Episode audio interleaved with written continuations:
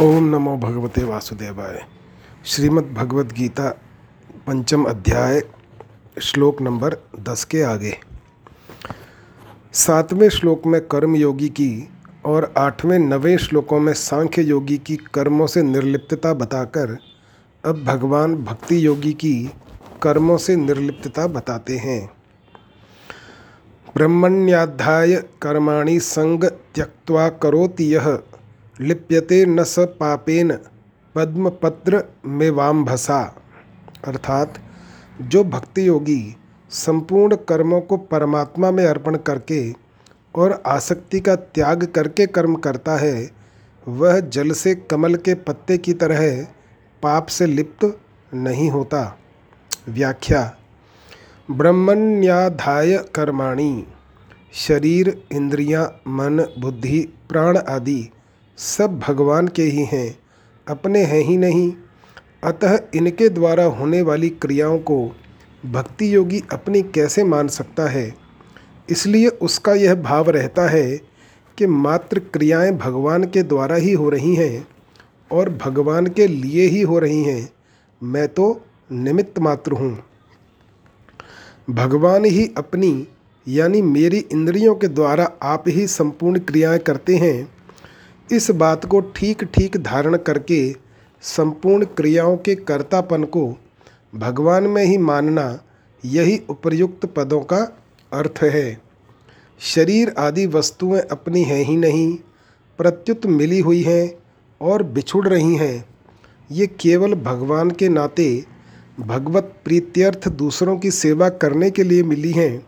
इन वस्तुओं पर हमारा स्वतंत्र अधिकार नहीं है। अर्थात इनको अपने इच्छानुसार न तो रख सकते हैं, न बदल सकते हैं और न मरने पर साथ ही ले जा सकते हैं। इसलिए इन शरीर आदि को तथा इनसे होने वाली क्रियाओं को अपनी मानना ईमानदारी नहीं है। अतः मनुष्य को ईमानदारी के साथ जिसकी ये वस्तुएँ हैं, उसी की, अर्थात, भगवान की मान लेनी चाहिए। संपूर्ण क्रियाओं और पदार्थों को कर्मयोगी, संसार के ज्ञान योगी प्रकृति के और भक्ति योगी भगवान के अर्पण करता है। प्रकृति और संसार दोनों के ही स्वामी भगवान हैं। अतः क्रियाओं और पदार्थों को भगवान के अर्पण करना ही श्रेष्ठ है।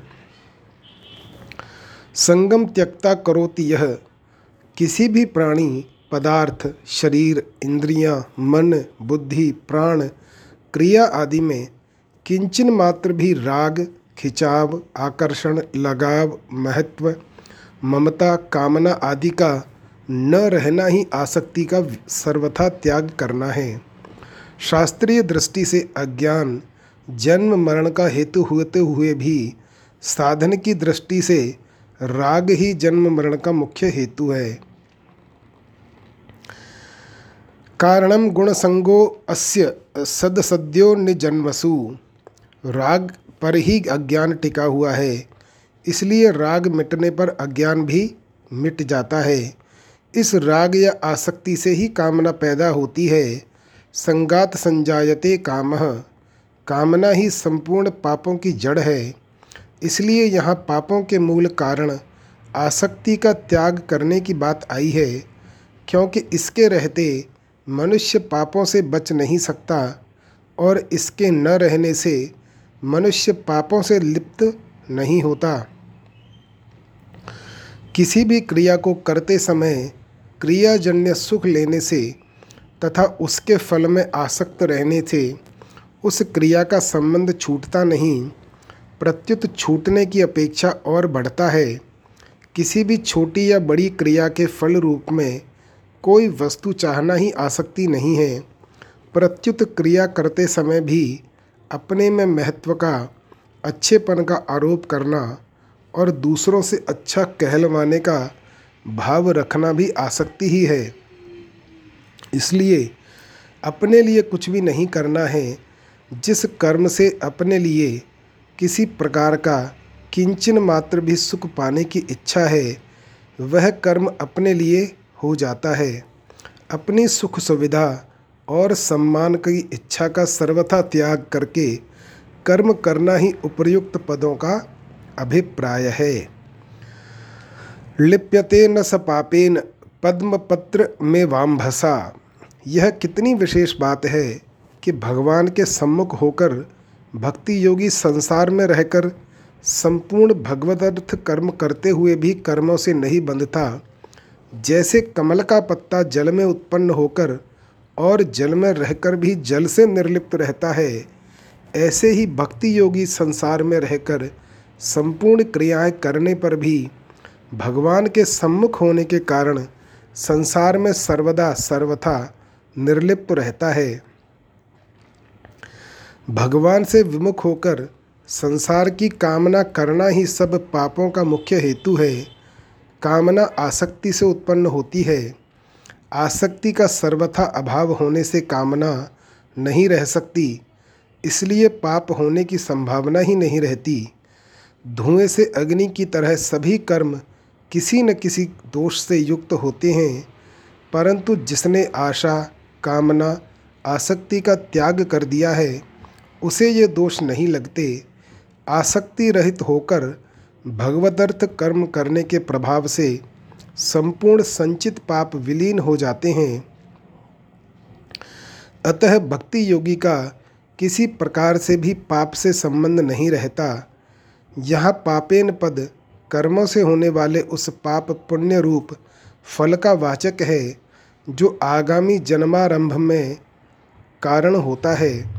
भक्ति योगी उस पाप पुण्य रूप फल से कभी लिप्त नहीं होता, अर्थात बंधता नहीं।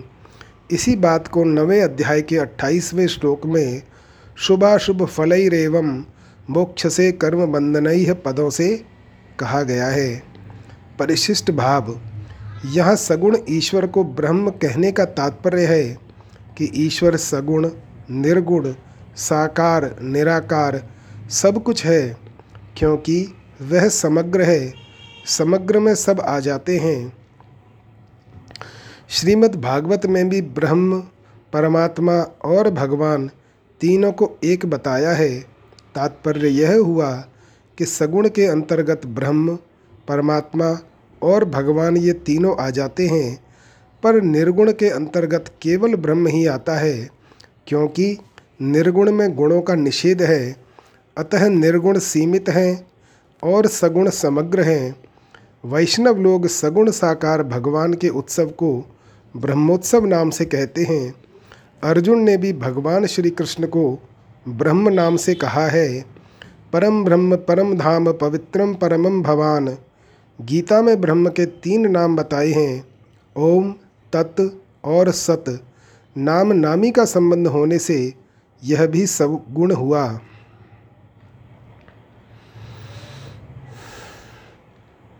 वदन्ति तत्तत्त्वविदस्तत्त्वं यज्ञानम द्वयम ब्रह्मोति परमात्मेति भगवानीति शब्दते अब भगवान कर्म योगी के कर्म करने की शैली बताते हैं। कायेन मनसा बुद्धया केवलैरिंद्रियैरपि योगिनः कर्म कुर्वन्ति संगम त्यक्त्वा आत्मशुद्धये। अर्थात कर्मयोगी आसक्ति का त्याग करके केवल ममता रहित इंद्रियाँ, शरीर मन और बुद्धि के द्वारा अंतकरण की शुद्धि के लिए ही कर्म करते हैं। व्याख्या यहाँ योगिन पद कर्मयोगी के लिए आया है। जो योगी भगवद अर्पण बुद्धि से कर्म करते हैं वे भक्ति योगी कहलाते हैं। परंतु जो योगी केवल संसार की सेवा के लिए निष्काम भाव पूर्वक कर्म करते हैं वे कर्मयोगी कहलाते हैं। कर्मयोगी अपने कहलाए कहलाने वाले शरीर इंद्रियाँ, मन आदि से कर्म करते हुए भी उन्हें अपना नहीं मानता प्रत्युत संसार का ही मानता है कारण कि शरीर आदि की संसार के साथ एकता है। कायेन मनसा बुद्धया केवलैरिंद्रियरपि जिनको साधारण मनुष्य अपनी मानते हैं वे शरीर इंद्रियाँ, मन बुद्धि वास्तव में किसी भी दृष्टि से अपनी नहीं हैं प्रत्युत अपने को मिली हुई हैं और बिछोड़ने वाली हैं। इनको अपनी मानना सर्वथा भूल है। इन सब की संसार के साथ स्वतः सिद्ध एकता है। विचार पूर्वक देखा जाए तो शरीर आदि पदार्थ किसी भी दृष्टि से अपने नहीं हैं। मालिक की दृष्टि से देखें तो ये भगवान के हैं, कारण की दृष्टि से देखें तो ये प्रकृति हैं और कार्य की दृष्टि से देखें तो ये संसार के हैं।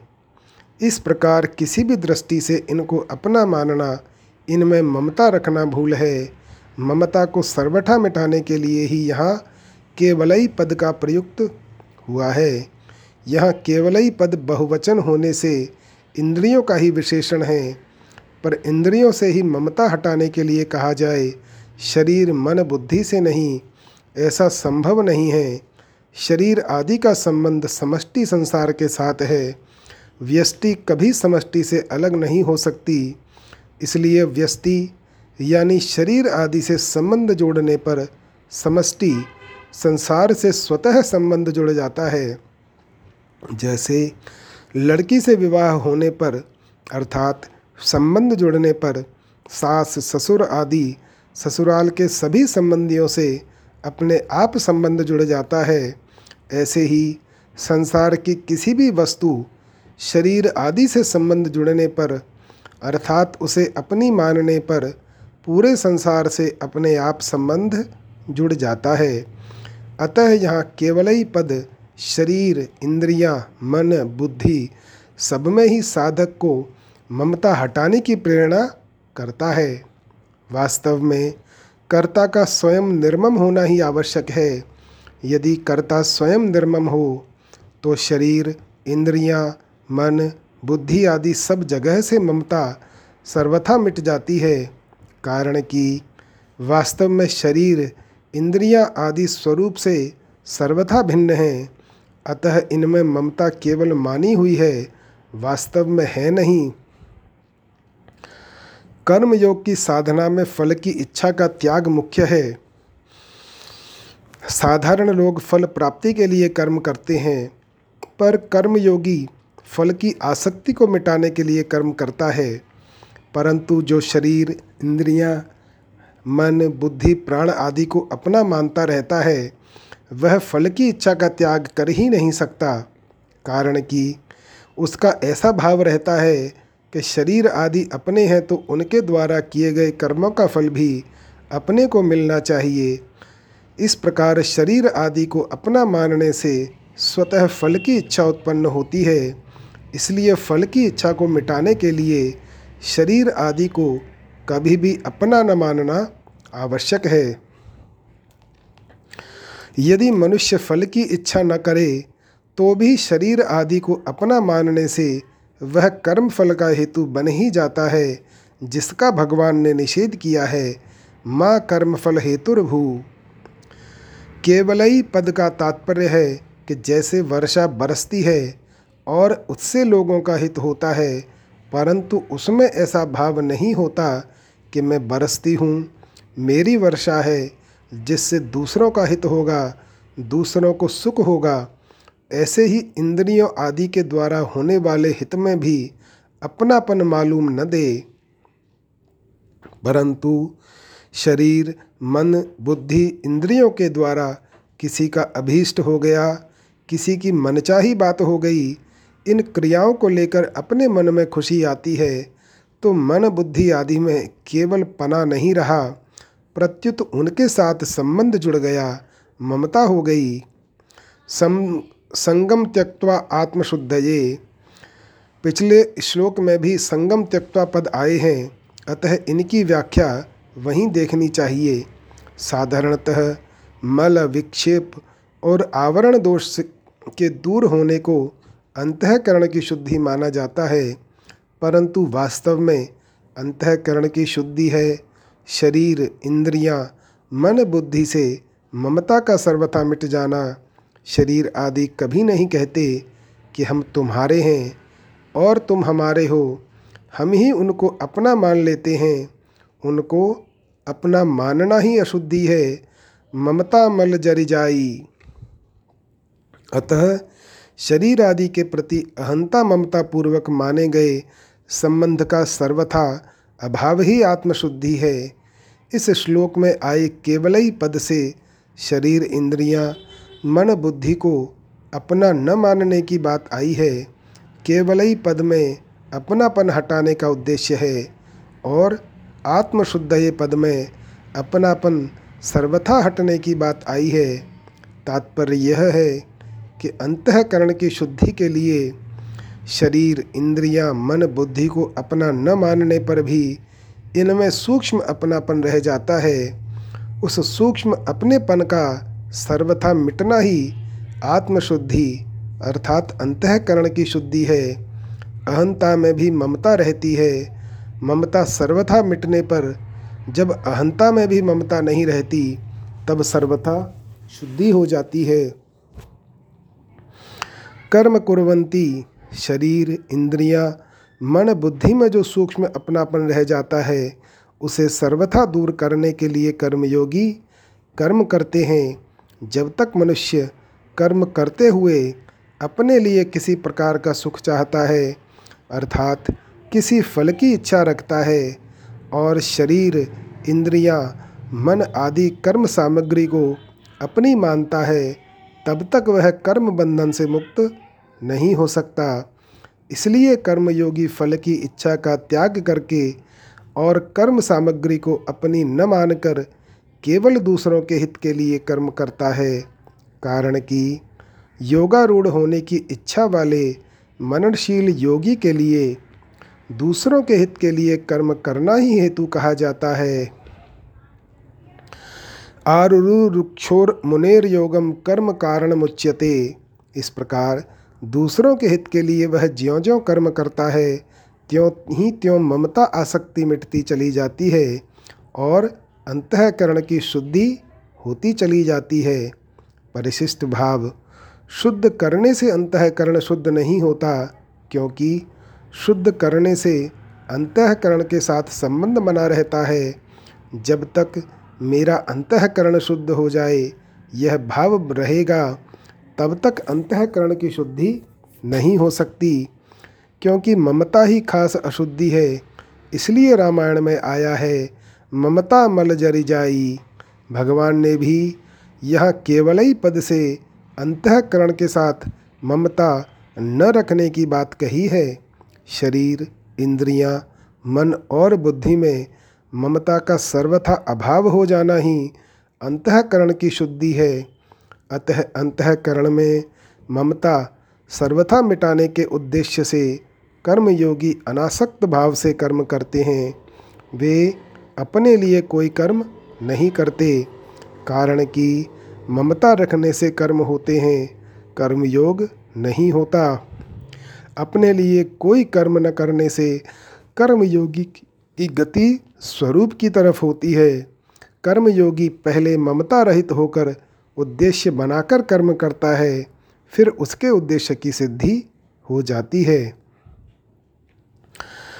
अब भगवान आगे के श्लोक में अन्वय और व्यतिरेक रीति से कर्म योग की महिमा का वर्णन करते हैं। युक्त कर्म फलम त्यक्वा शांतिमापनोति नैष्ठिकीम अयुक्त काम कारेण फले सक्तो निबध्यते। कर्मयोगी कर्म फल का त्याग करके नैष्ठिकी शांति को प्राप्त होता है, परंतु सकाम मनुष्य कामना के कारण फल में आसक्त होकर बंध जाता है। व्याख्या। युक्त, इस पद का अर्थ प्रसंग के अनुसार लिया जाता है। जैसे,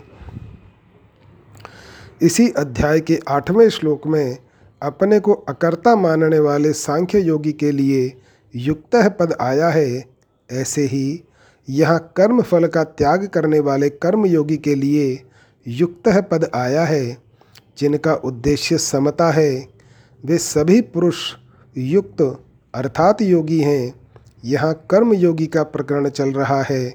इसलिए यहाँ युक्त पद ऐसे कर्म योगी के लिए आया है, जिसकी बुद्धि व्यवसायत्मिका होने से जिसमें सांसारिक कामनाओं का अभाव हो गया है। कर्म फलम त्यक्वा यहाँ कर्म फल का त्याग करने का तात्पर्य फल की इच्छा, आसक्ति का त्याग करना है, क्योंकि वास्तव में त्याग कर्म फल का नहीं, प्रत्युत कर्म फल की इच्छा का होता है। कर्म फल की इच्छा का त्याग करने का अर्थ है, किसी भी कर्म और कर्म फल से अपने लिए कभी किंचन मात्र भी किसी प्रकार का सुख लेने की इच्छा न रखना। कर्म करने से एक तो तात्कालिक फल मिलता है और दूसरा परिणाम में फल मिलता है। इन दोनों ही फलों की इच्छा का त्याग करना है। अपना कुछ नहीं है, अपने लिए कुछ नहीं करना है और अपने को कुछ नहीं चाहिए। इस प्रकार कर्ता के सर्वथा निष्काम होने पर कर्म फल की इच्छा का त्याग हो जाता है। संचित कर्मों के अनुसार प्रारब्ध बनता है।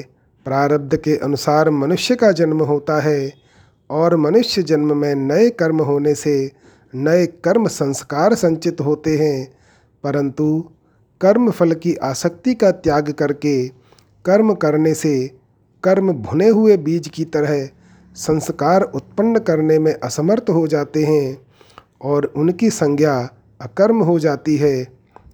वर्तमान में निष्काम भाव पूर्वक किए कर्मों के प्रभाव से उसके पुराने कर्म संस्कार भी समाप्त हो जाते हैं। इस प्रकार उसके पुनर्जन्म का कारण ही समाप्त हो जाता है। कर्मफल चार प्रकार के होते हैं। दृष्ट कर्मफल, वर्तमान में किए जाने वाले नए कर्मों का फल, जो तत्काल प्रत्यक्ष मिलता हुआ दिखता है, जैसे भोजन करने से तृप्ति आदि होना। अदृष्ट कर्मफल, वर्तमान में किए जाने वाले नए कर्मों का फल, जो अभी तो संचित रूप से संग्रहित होता है, पर भविष्य में इस लोक और परलोक में अनुकूलता या प्रतिकूलता के रूप में मिलेगा। प्राप्त कर्मफल प्रारब्ध के अनुसार वर्तमान में मिले हुए शरीर, जाति, वर्ण, धन, संपत्ति, अनुकूल या प्रतिकूल परिस्थिति आदि। चौथा, अप्राप्त कर्मफल प्रारब्ध कर्म के कर्म रूप में जो अनुकूल या प्रतिकूल परिस्थिति भविष्य में मिलने वाली है। उपर्युक्त चार प्रकार के कर्म फलों में दृष्ट और अदृष्ट कर्मफल क्रियमाण कर्म के अधीन हैं और तथा प्राप्त और अप्राप्त कर्मफल प्रारब्ध कर्म के अधीन हैं। कर्म फल का त्याग करने का अर्थ है, दृष्ट कर्म फल का आग्रह नहीं रखना तथा मिलने पर प्रसन्न या अप्रसन्न नहीं होना, अदृष्ट कर्मफल की आशा न रखना प्राप्त कर्मफल में ममता न करना तथा मिलने पर सुखी या दुखी न होना और अप्राप्त कर्मफल की कामना न करना कि मेरा दुख मिट जाए और सुख हो जाए। साधारण मनुष्य किसी न किसी कामना को लेकर ही कर्मों का आरंभ करता है और कर्मों की समाप्ति तक उस कामना का चिंतन करता रहता है।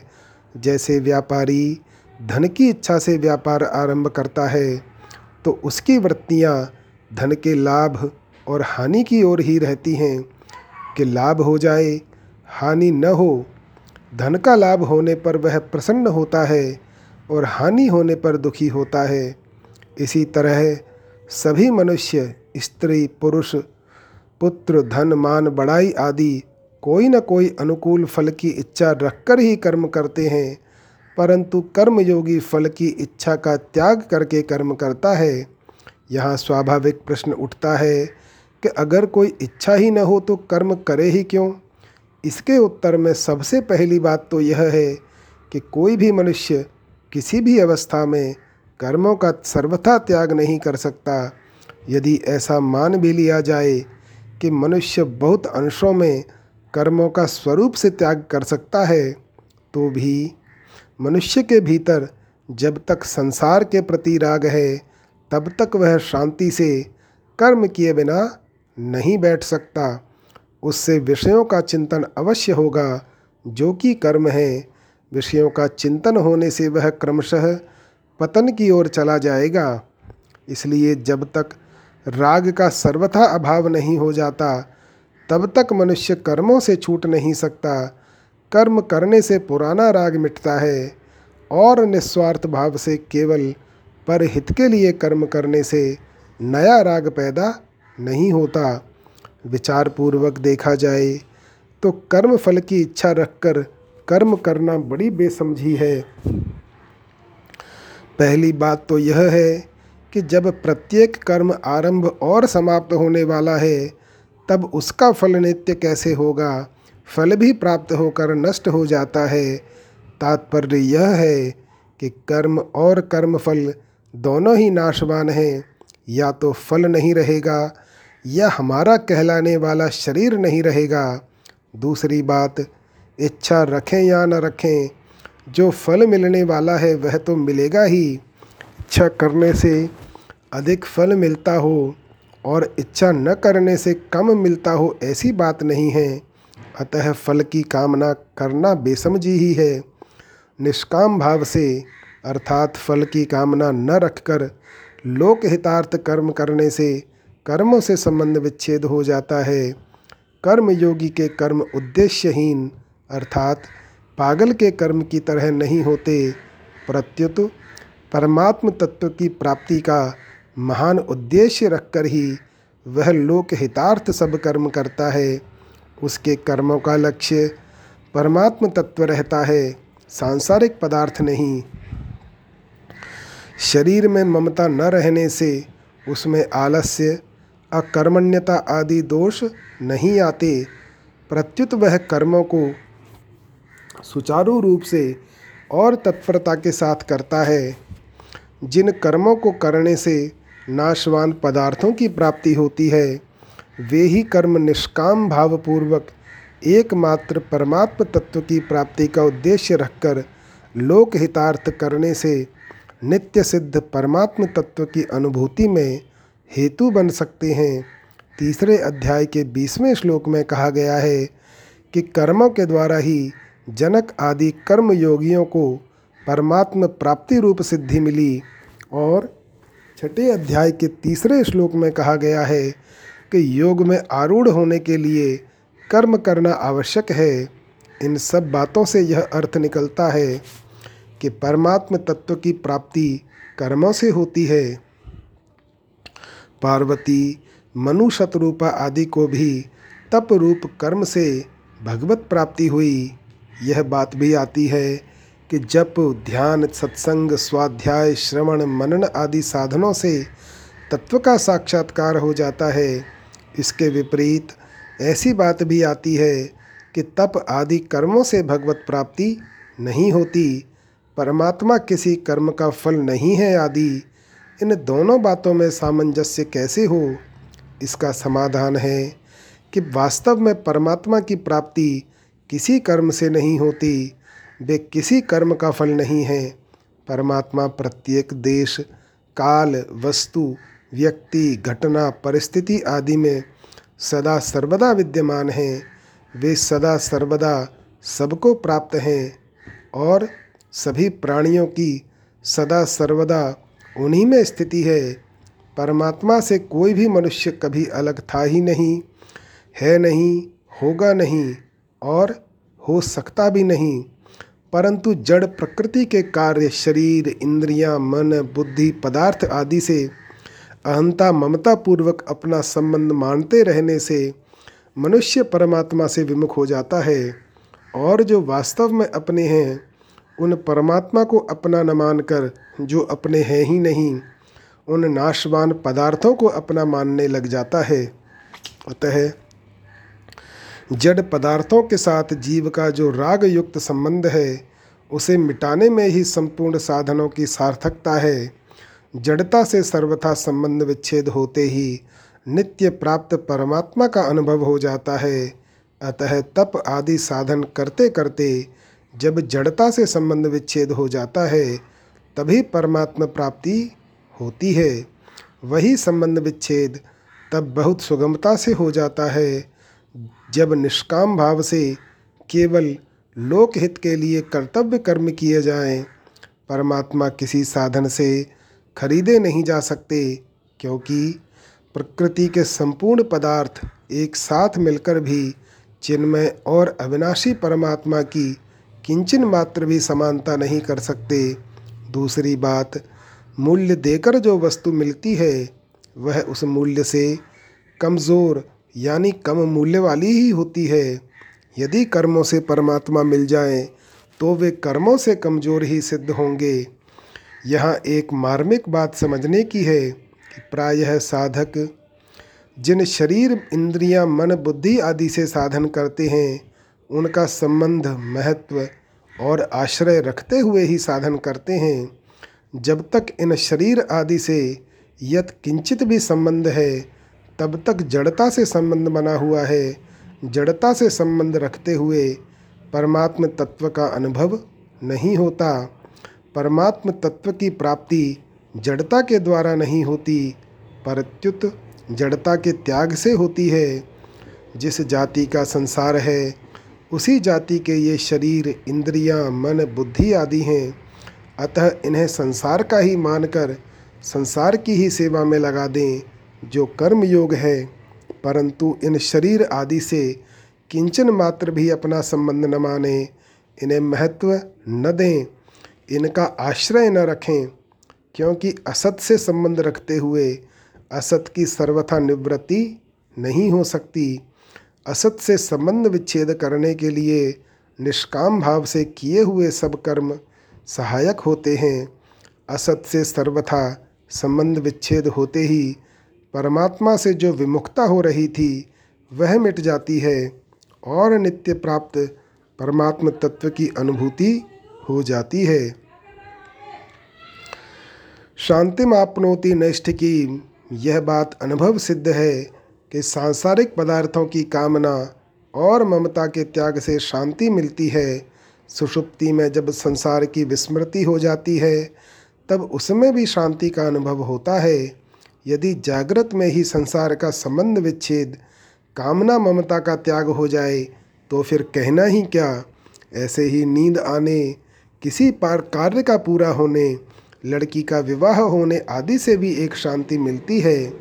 तात्पर्य है कि सांसारिक कामना, ममता और आसक्ति का त्याग करते ही शांति प्राप्त होती है।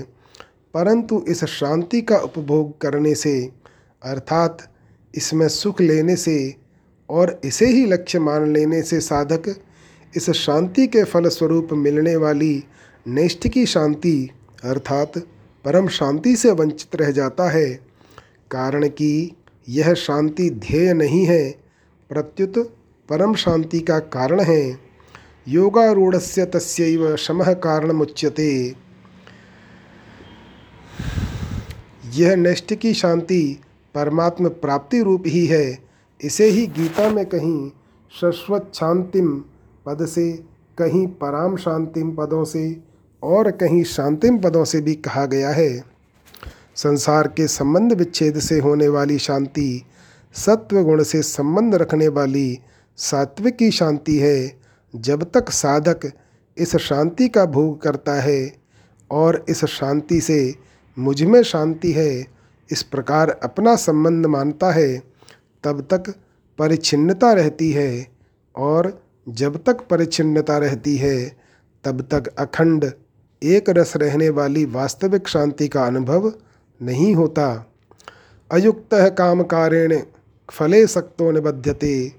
जो कर्मयोगी नहीं है, प्रत्युत कर्मी है, ऐसे सकाम पुरुष के लिए यहाँ अयुक्त पद आया है। सकाम पुरुष नई नई कामनाओं के कारण फल में आसक्त होकर जन्म मरण रूप बंधन में पड़ जाता है। कामना मात्र से कोई भी पदार्थ नहीं मिलता। अगर मिलता भी है तो सदा साथ नहीं रहता। ऐसी बात प्रत्यक्ष होने पर भी पदार्थों की कामना रखना प्रमाद ही है। तुलसीदास जी महाराज कहते हैं अंत हूँ तो हित जैंगे पामर, तू न तजय ते। इसका अर्थ यह नहीं कि पदार्थों को स्वरूप से छोड़ दें। अगर स्वरूप से छोड़ने पर ही मुक्ति होती तो मरने वाले, यानी शरीर छोड़ने वाले सभी मुक्त हो जाते। पदार्थ तो अपने आप ही स्वरूप से छूटते चले जा रहे हैं। अतः वास्तव में उन पदार्थों में जो कामना, ममता और आसक्ति है, उसी को छोड़ना है। क्योंकि पदार्थों से कामना, ममता आसक्ति पूर्वक माना हुआ संबंध ही जन्म मरण रूप बंधन का कारण है। कर्म योग के आचरण से यह माना हुआ संबंध सुगमता से छूट जाता है। परिशिष्ट भाव, वास्तव में मुक्ति के लिए अथवा परमात्म प्राप्ति के लिए साधन करना भी फला सकती है। मनुष्य की आदत पड़ी हुई है कि वह प्रत्येक कार्य फल की कामना से करता है। इसलिए कहा जाता है कि मुक्ति के लिए, परमात्म प्राप्ति के लिए साधन करें। वास्तव में साधन केवल असाधन को मिटाने के लिए है, मुक्ति स्वतः सिद्ध है, परमात्म नित्य प्राप्त है। परमात्म प्राप्ति किसी क्रिया का फल नहीं है, अतः कुछ करने से परमात्मा प्राप्ति होगी। ऐसी इच्छा रखना भी फलेच्छा है। साधक को यह नहीं देखना चाहिए कि मैं यह साधन करूँगा तो इसका यह फल होगा। फल को देखना ही फला सकती है। जिससे वर्तमान में साधन ठीक नहीं होता, अतः फल को न देखकर अपने साधन को देखना चाहिए। साधन तत्पर होकर करना चाहिए, फिर सिद्धि अपने आप आएगी। अगर साधक फल की ओर देखता रहेगा तो सिद्धि नहीं होगी। हम निर्विकल्प, निष्काम हो जाएँगे तो बड़ा सुख मिलेगा। इस प्रकार मूल में सुख लेने की जो इच्छा रहती है, यह भी फल इच्छा है। जो साधक को निर्विकल्प और निष्काम नहीं होने देती। कर्म योग का वर्णन करके अब भगवान पुनः सांख्य योग का विस्तार पूर्वक वर्णन करते हैं। सर्वकर्माणि मनसा संन्यास्ते सुखम वशी, नवद्वारे पुरे देही नैव कुरन्न कारयन। अर्थात जिसकी इंद्रियाँ और मन वश में हैं ऐसा देहधारी पुरुष नौ द्वारों वाले शरीर रूपी पुर में संपूर्ण कर्मों का विवेक पूर्वक मन से त्याग करके निस्संदेह न करता हुआ और न करवाता हुआ सुखपूर्वक अपने स्वरूप में स्थित रहता है। व्याख्या वशी देही इंद्रियाँ, मन बुद्धि आदि में ममता आसक्ति होने से ही ये मनुष्य पर अपना अधिकार जमाते हैं। ममता आसक्ति न रहने पर ये स्वतः अपने वश में रहते हैं। सांख्य योगी की इंद्रियाँ, मन बुद्धि आदि में ममता आसक्ति न रहने से ये सर्वथा उसके वश में रहते हैं। इसलिए यहाँ उसे वशी कहा गया है। जब तक किसी भी मनुष्य का प्रकृति के कार्य यानी शरीर, इंद्रियों आदि के साथ किंचन मात्र भी कोई प्रयोजन रहता है, तब तक वह प्रकृति के अवश अर्थात वशीभूत रहता है। कार्यते ह्यवश कर्म सर्व प्रकृति जैर्गुण। प्रकृति सदैव क्रियाशील रहती है, अतः प्रकृति से संबंध बना रहने के कारण मनुष्य कर्म रहित हो ही नहीं सकता, परंतु प्रकृति के कार्य स्थूल सूक्ष्म और कारण तीनों शरीरों से ममता आसक्ति पूर्वक कोई संबंध न होने से सांख्य योगी उनकी क्रियाओं का कर्ता नहीं बनता। यद्यपि सांख्य योगी का शरीर के साथ किंचन मात्र भी संबंध नहीं होता, तथापि लोगों की दृष्टि में वह शरीरधारी ही दिखता है, इसलिए उसे देही कहा गया है। नवद्वारे पुरे।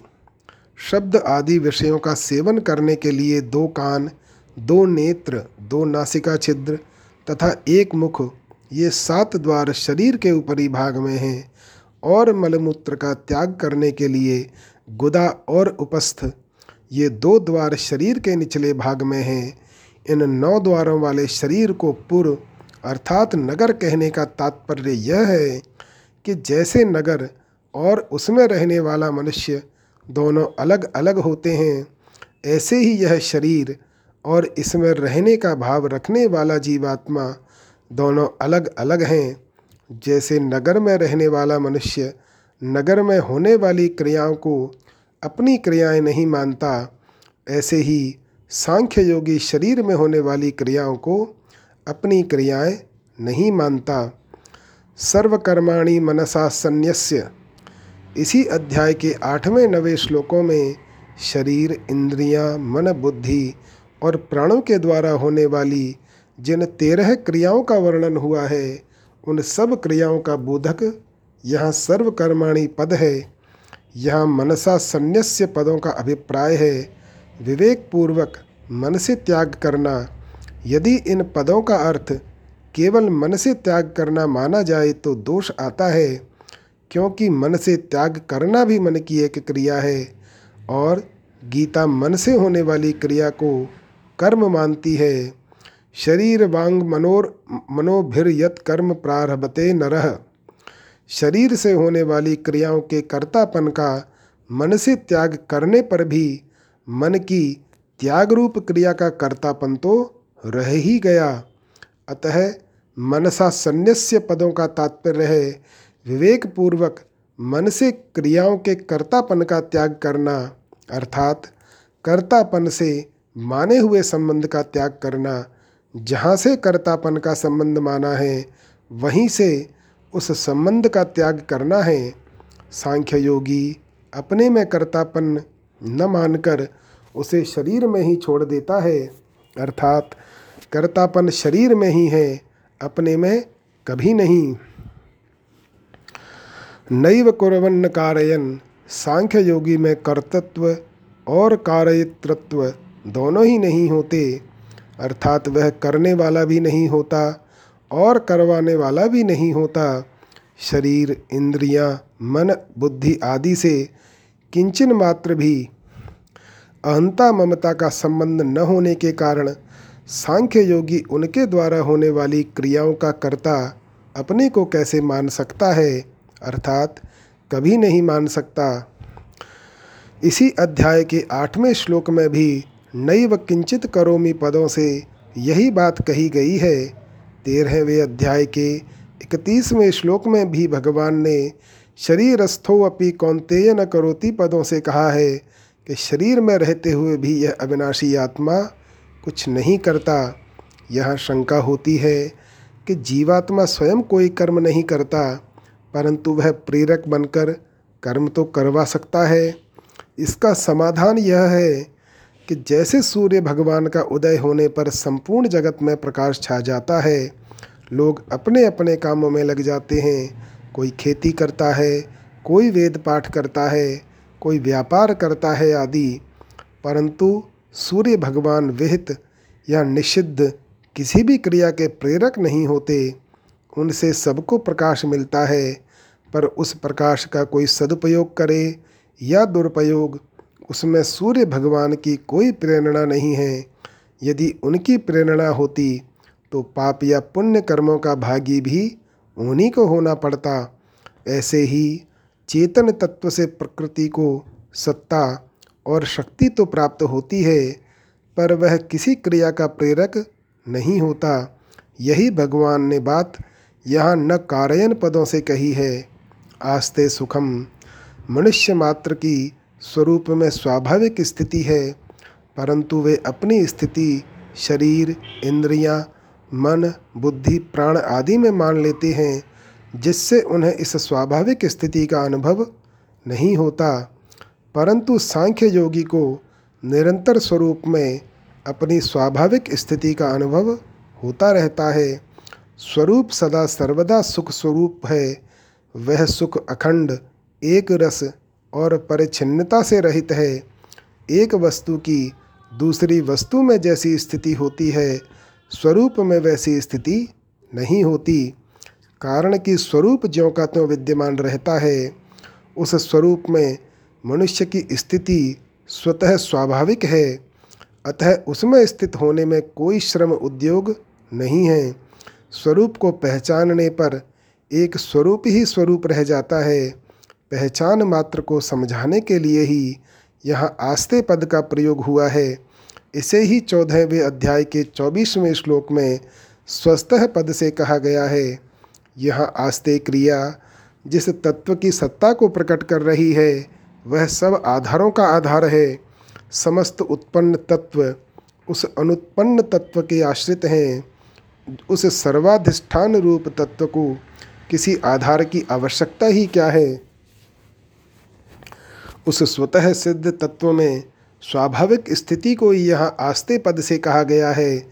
इसे ही आगे बीसवें श्लोक में ब्रह्मविद ब्रह्मणी स्थित पदों से कहा गया है। परिशिष्ट भाव, नैव कुरन्न कारयन, तत्व प्राप्ति में करने का भाव ही बाधक है। करने के भाव से ही कर्तत्व आता है। और कर्तत्व से व्यक्तित्व आता है, क्रिया प्रकृति में है, स्वरूप में स्वतः अक्रियता है, अतः करने से प्रकृति के साथ संबंध जुड़ता है और कुछ नहीं करने से स्वरूप में स्वतः स्थिति होती है। मेरे को कुछ नहीं करना है, यह भाव भी करने के अंतर्गत ही है, अतः करने से भी मतलब नहीं होना चाहिए और न करने से भी नहीं होना चाहिए। नैव तस्य कृते नार्थो न कृते नेह कश्चन। स्वरूप करने और न करने दोनों से रहित अर्थात निरपेक्ष तत्व का है। वशी गुणों के संग से ही जीव अवश अर्थात पराधीन होता है, ज्ञान योग से अवस्था मिट जाती है और जीव वशी अर्थात स्वाधीन, निरपेक्ष जीवन हो जाता है। जय श्री राम।